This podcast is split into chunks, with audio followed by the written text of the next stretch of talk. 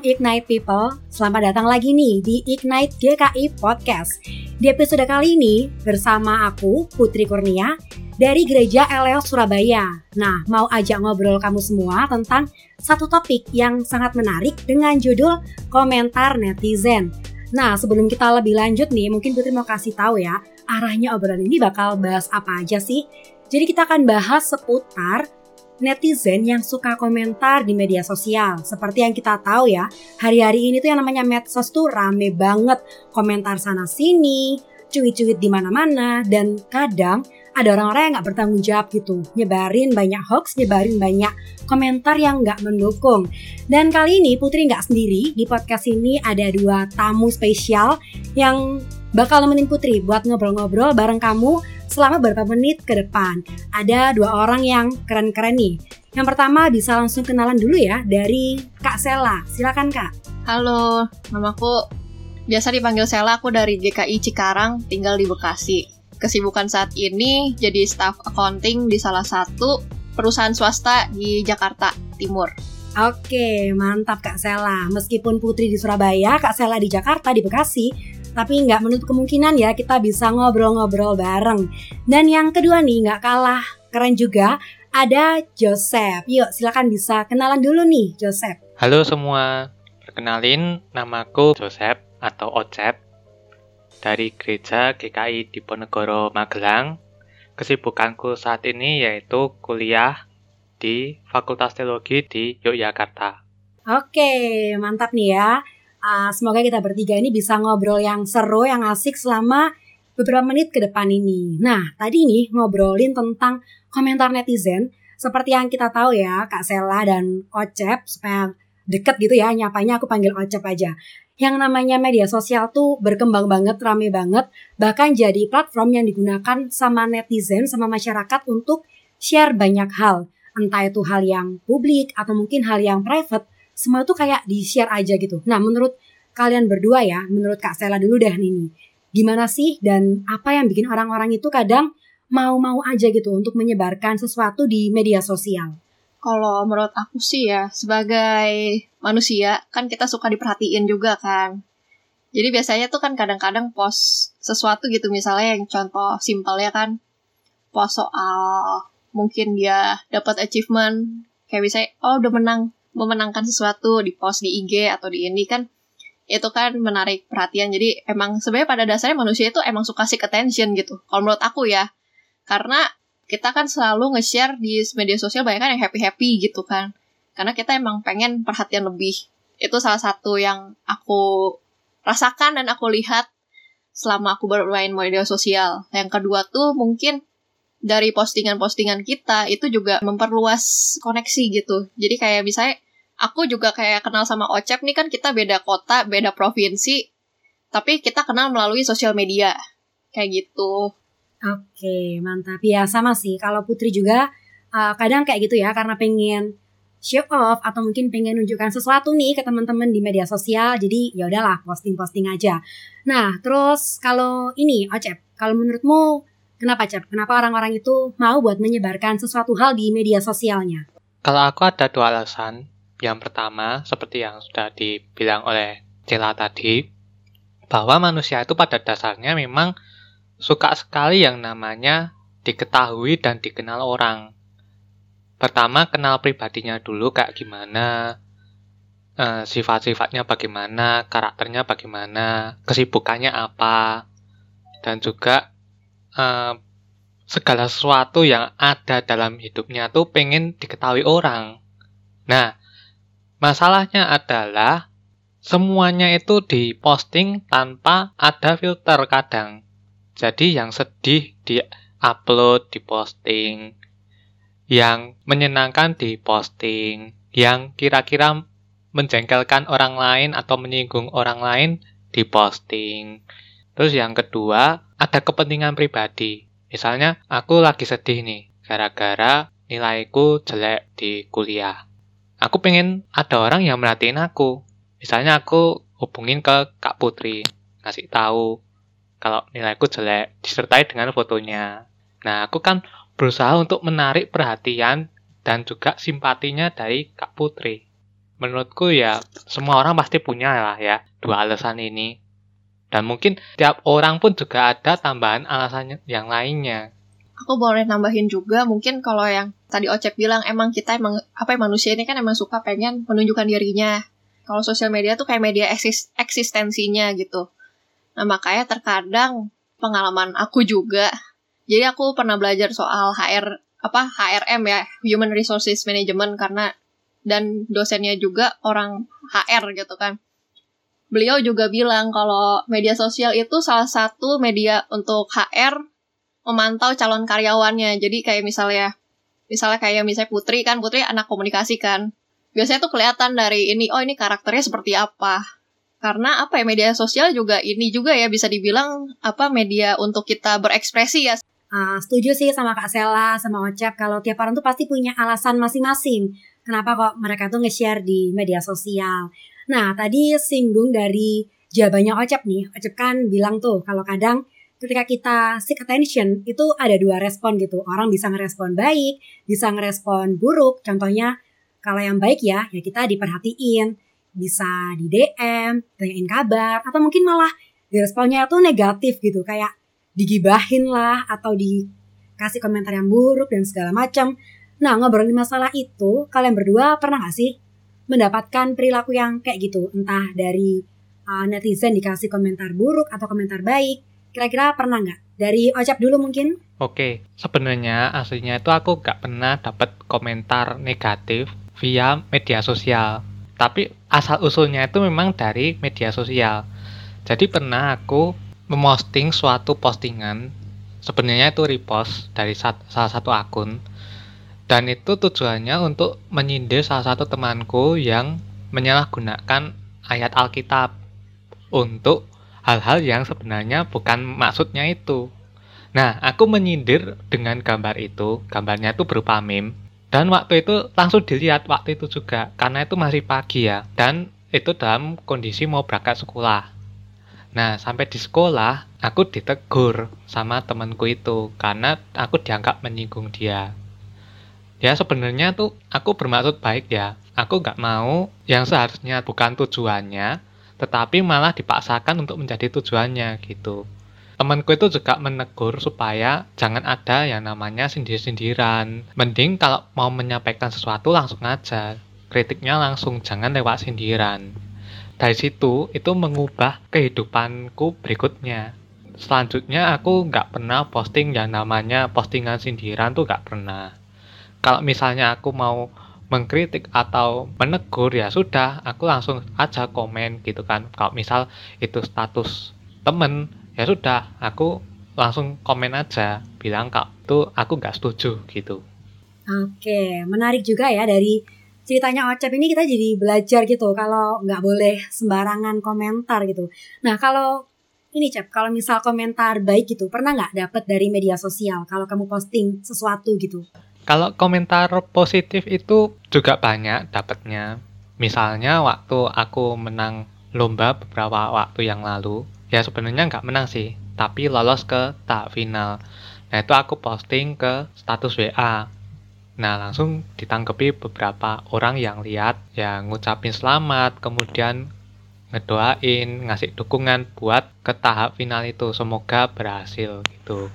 Ya komentarnya ya positif beberapa postingan lain yang juga misalnya di Instagram waktu terima di Fakultas Teologi itu aku juga dapat ucapan selamat dari ya dari teman-teman sekolah, kenalan-kenalan di Instagram. Juga yang pasti ada tuh dari teman-teman angkatanku sendiri ngucapin selamat, kemudian ayo kita berjuang bareng dan lain sebagainya. Oke, mantap buat ternyata ini ya komentar positifnya tuh membangun, memberi support gitu ya. Kalau dari Kak Sela, gimana Kak pengalaman Kakak? Nih yang komentar negatif dulu ya. Jadi dulu, ini pengalaman aku juga.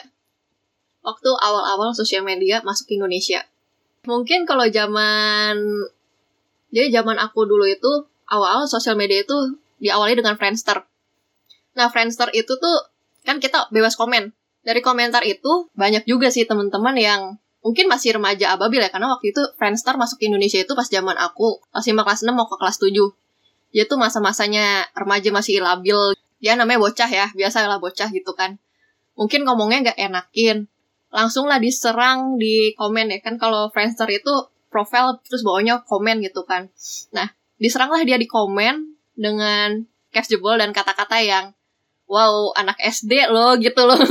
Kalau dipikir-pikir ya seumur gue sekarang gitu udah wih gila anak SD loh ngomong kayak gini gitu kan.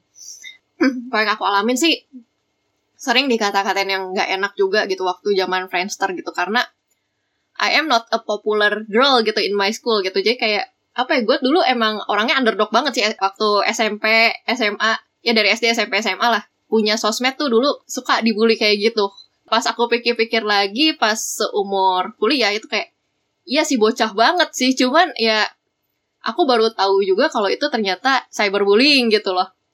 Tuh awal-awal ada Facebook juga ada grup anti apa anti apa. Aku dulu mungkin waktu masih seumur itu ya nggak tahu gitu nggak tahu sama sekali. Cuman pas udah beranjak dewasa oh ternyata tuh itu tuh nggak benar gitu. Kebetulan emang zaman itu temen-temen aku itu banyak kan emang masih kebablasan. Karena begitu kita beranjak ke remaja kan itu kan ada perubahan apa ya psikologis ya kalau istilahnya tuh. Nah itulah yang sering terjadi gitu. Kayak baper karena tidak terima nilainya lebih jelek gitu. Itu komentar yang negatifnya. Tapi yang positifnya pas aku kuliah kuliah tuh merupakan salah satu ajang buat kita ganti image yang biasa di sekolah yang sering dibully lah, sering jadi bahan isengan, sering jadi bahan omongan, berubahlah mereka jadi social butterfly lah atau gimana segala macam nggak tahu namanya ya gitu. Cuman dari situ aku baru nemu komentar positifnya pas kuliah gitu.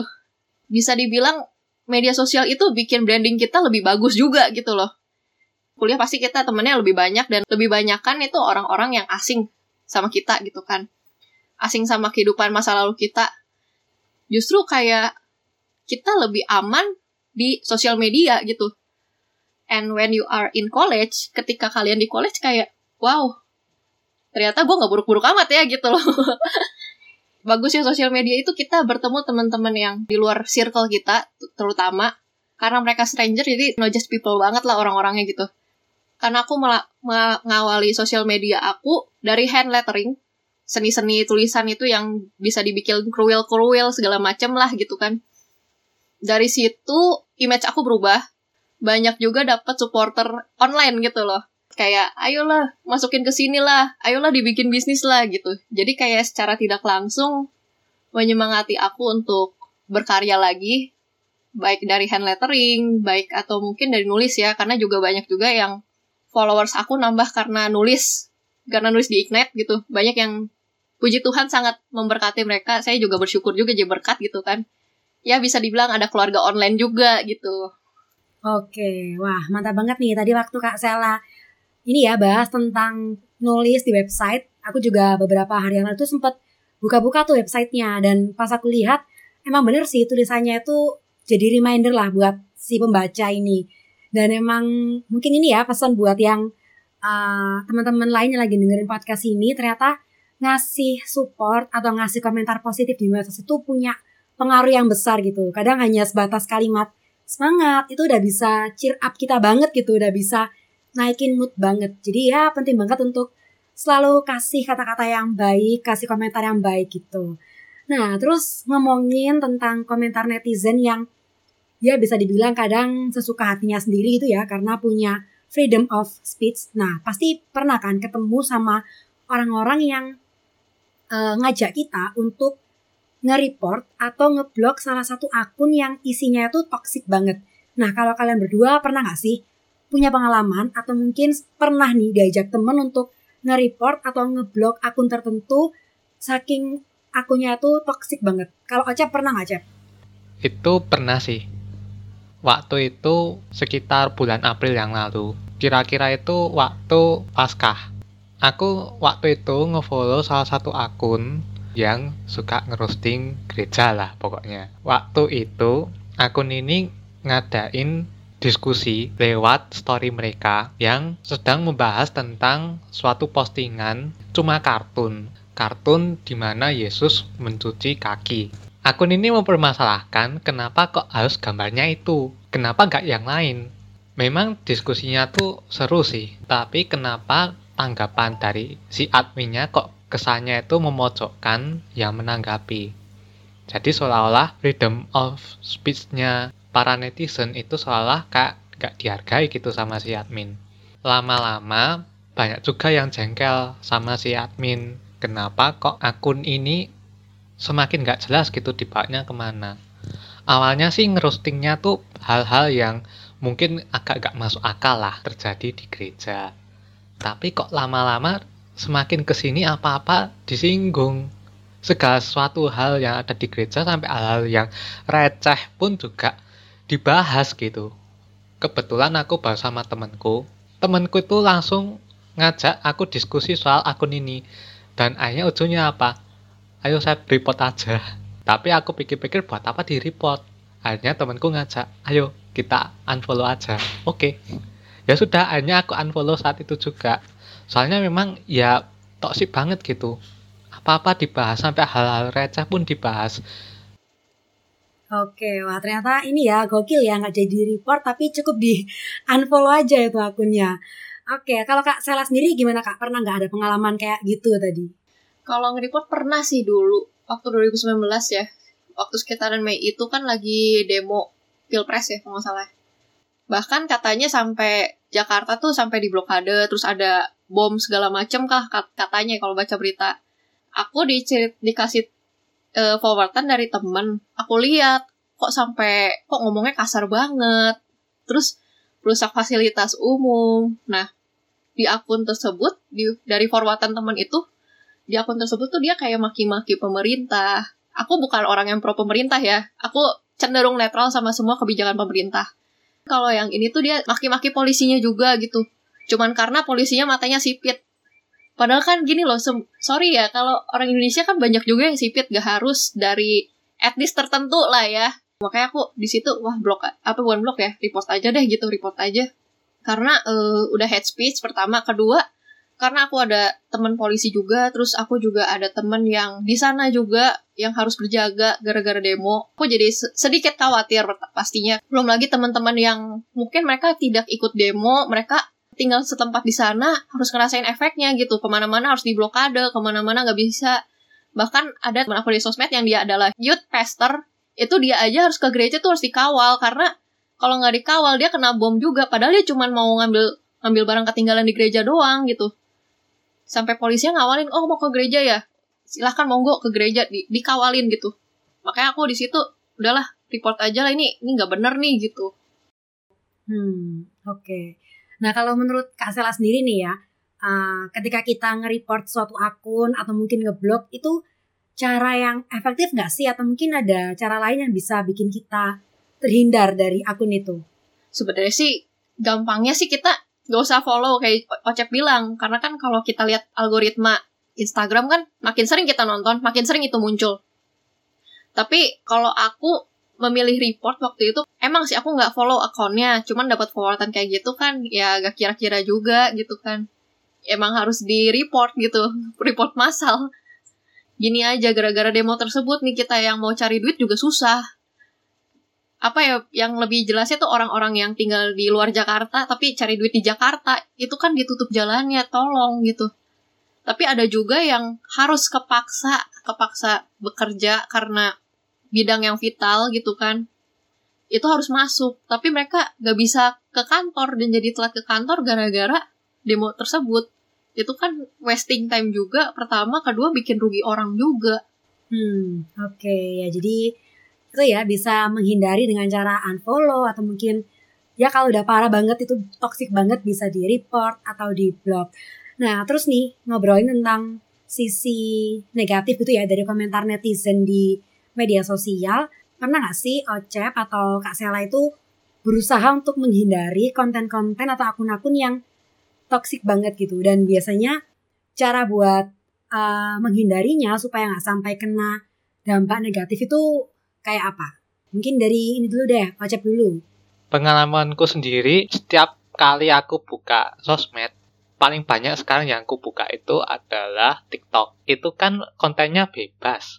Video apa aja masuk, ya kan? mulai dari jokes yang aman atau yang tidak aman, kemudian kerendoman masyarakat, lalu ada akun pendidikan, dan aku nemunya sama ini seimbang sih, antara yang positif sama yang negatif. Nah, untuk menghindarinya bagaimana? Jawabanku nggak ada. Kalau mau dipaksain gitu, ya sudah, nggak usah buka sosmed.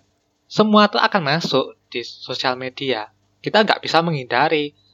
Oh, aku maunya yang aman. Aku mau buka akun yang nggak toksik. Itu nggak bisa. Tapi, gimana cara kita untuk mengendalikan agar kita tetap positif? Yang pertama, nggak usah baper. Karena biasanya kita tiba-tiba jadi tersinggung, kita kadang-kadang jadi emosi sendiri, ya karena kita baper. Kita terlalu menganggap serius, walaupun itu hanya candaan, itu hanya gurauan, tapi kita menganggapnya serius. Padahal kita nggak tahu sebenarnya apa yang lagi dipikirin sama yang posting. Kita nggak tahu motivasinya apa. Nah, Filsafat sendiri juga bilang, kita nggak bisa mengendalikan orang lain. Kita nggak bisa mengendalikan situasi. Yang bisa kita kendalikan adalah reaksi kita sendiri. Terus juga, semisal kita menemukan akun yang benar-benar toksik, mending entah itu mengunfollow atau mereport. Kalau bisa ya, sebisa mungkin ya, nggak usah lah. Soalnya apa?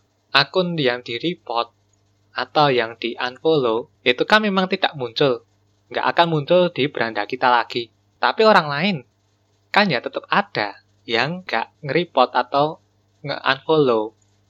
Mereka juga akan tetap menikmatinya gitu. Misalnya ada video yang di take down. Ya video itu akan dibuat lagi. Banyak video yang di take down sama TikTok.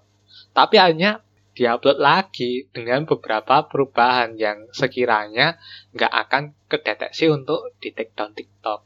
Itu banyak terjadi semua konten itu kan istilahnya itu kan hasil dari buah pemikiran, buah ekspresi. Ya harusnya kita hargai.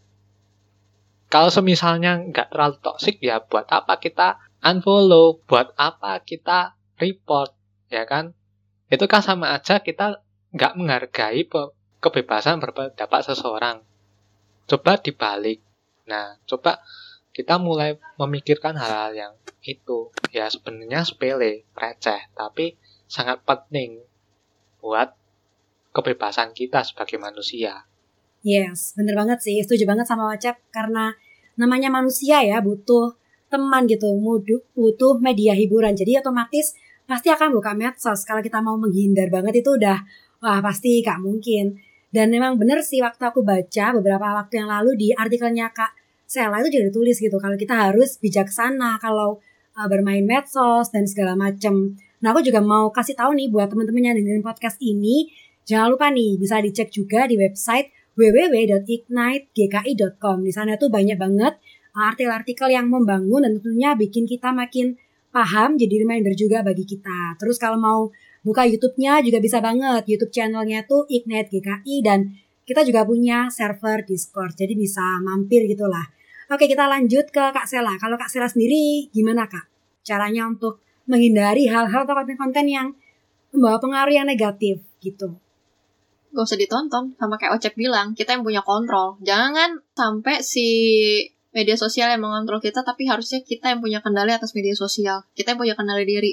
Cara simpelnya kayak gitu ya. Emang gak muncul di beranda kita, tapi kan at least our mind tuh lebih mindfulness gitu. Aja kayak ya udah gitu nonton nonton aja tapi yang nonton yang kita suka. Meskipun aku juga sempat jadi pelaku report ya sebenarnya. Kita ini filter loh sebenarnya. Kita yang mau filter apa tontonan kita. Karena media sosial ini bebas semua yang kayak Ocep bilang semua masuk gitu. Ini aku pakai kacamata pembuat konten makin di view makin tinggi viewnya makin tinggi apa ya komentar ya maupun mau komentar itu negatif kalau di YouTube ada dislike gitu mau gede dislike ya pasti dibuat lagi lah kan itu kan duit buat mereka gitu Oke, nah mungkin ini jadi pertanyaan terakhir nih buat Ocep sama buat Kak Sela. Kan tadi kita udah bahas tentang ya banyak hal lah terkait di media sosial. Nah kalau dari kalian sendiri, apa nih tips atau cara-cara yang kalian udah lakukan dan kalian juga bisa share tentang menjadi seorang netizen yang budiman, yang ngasih positive vibes gitulah di medsos. Ya, kalau aku ya, untuk menjadi netizen yang positif itu sebuah proses ya. Kita semua pasti punya emosi masing-masing, perasaan masing-masing. Ini kan media sosial, di mana kita nggak hidup sendiri. Media sosial menyatukan kita semua. Sadar gak sadar, kita sedang berinteraksi dengan semua orang di dunia. Tidak kenal kita dan kita tidak mengenal mereka. Jadi, lupakan ego kita. Mari kita bangun sebuah suasana atau vibes yang positif. Kita juga perlu yang namanya hikmat dalam bermedia sosial. Hikmat tuh nggak nggak selalu apa ya ketika kita membaca Alkitab kita berdoa minta hikmat Roh Kudus ya nggak cuma sebatas itu aja karena hanya dengan hikmat kita bisa mengontrol diri mengontrol pikiran mengontrol perkataan mengontrol perbuatan kita kita kan dituntut kita kan diajarkan untuk menjadi garam dan terang dunia terang dunia itu kan nggak harus di dunia nyata, tapi juga di dunia maya. Kalau kita memulai, ya, semua itu dimulai dari kita sendiri. Pasti orang lain juga akan terpengaruhi. Oke, mantap udah banyak banget ya saran atau tips yang Ocep kasih nih. Kalau Kak Sela Kak mau menambahkan kira-kira kita perlu ngapain lagi nih supaya di netizen yang budiman? Pikir dua kali sebelum ngepost. Itu sih. Karena yang nonton juga nggak lu doang. Kedua, apa yang kamu post tuh bisa berdampak buat orang yang baca ya. Kayak contohnya kalau kamu ngepost soal head speech, kamu soal hoax, apalagi hoax nih yang sangat-sangat banyak ya, apalagi di masa pandemi ini gitu. Itu berdampak buat orang lain gitu. Aku punya pengalaman gak enak juga nih sama hoax nih. Jadi, papaku di korban hoax. Pas lagi kemarin, lagi rame-ramenya soal vaksin.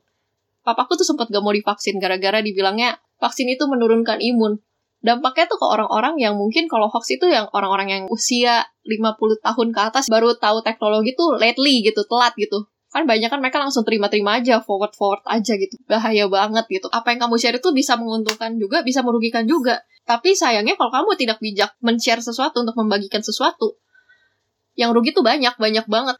Kayak di Alkitab juga nih, kayak kita dalam bermain media sosial kita tuh dipilih apa dihadapkan dengan pilihan mau menjadi berkat buat orang banyak atau menjadi kutuk. Emang sih itu konteksnya dalam Alkitab berkat dan kutuk itu kan yang Tuhan yang memberikan kepada bangsa Israel kan suruh pilih lu mau berkat atau mau kutuk. Sama dengan tindakan kita saat ini, apakah apa yang kita post ini bisa jadi berkat atau mungkin jadi kutuk buat orang banyak gitu. Aku mau nambahin dikit. Bicara soal hoax itu aku jadi keinginan juga sama berita-berita aneh yang sudah tahu hoax, aneh, tapi masih diturutin aja, masih dipercayai aja.